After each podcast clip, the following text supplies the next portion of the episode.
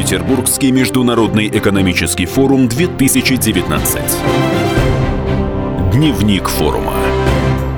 Основной темой форума, который проходит в Петербурге, стало формирование повестки устойчивого развития. Благодаря работе экспертов, ученых, профессиональных и общественных объединений, форум ежегодно становится ключом к решению важнейших проблем мировой экономики. Так, соглашение о применении современных практик при подготовке специалистов в ведущих отраслях экономики на форуме подписали губернатор Краснодарского края Вениамин Кондратьев, гендиректор агентства стратегических инициатив Светлана Чупшева и гендиректор агентства развития профессиональных сообществ общества и рабочих кадров «Молодые профессионалы» Роберт Уразов.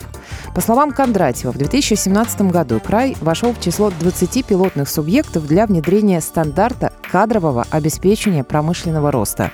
Это позволило готовить кадры по дефицитным специальностям. Сегодняшнее соглашение распространит эту практику и на другие отрасли – туризм, сельское хозяйство и сферу услуг.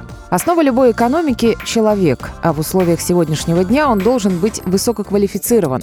Работодатель хочет, чтобы специалист был мыслящим, быстро принимающим верные решения. Важно, насколько представители рабочих профессий будут соответствовать этим требованиям.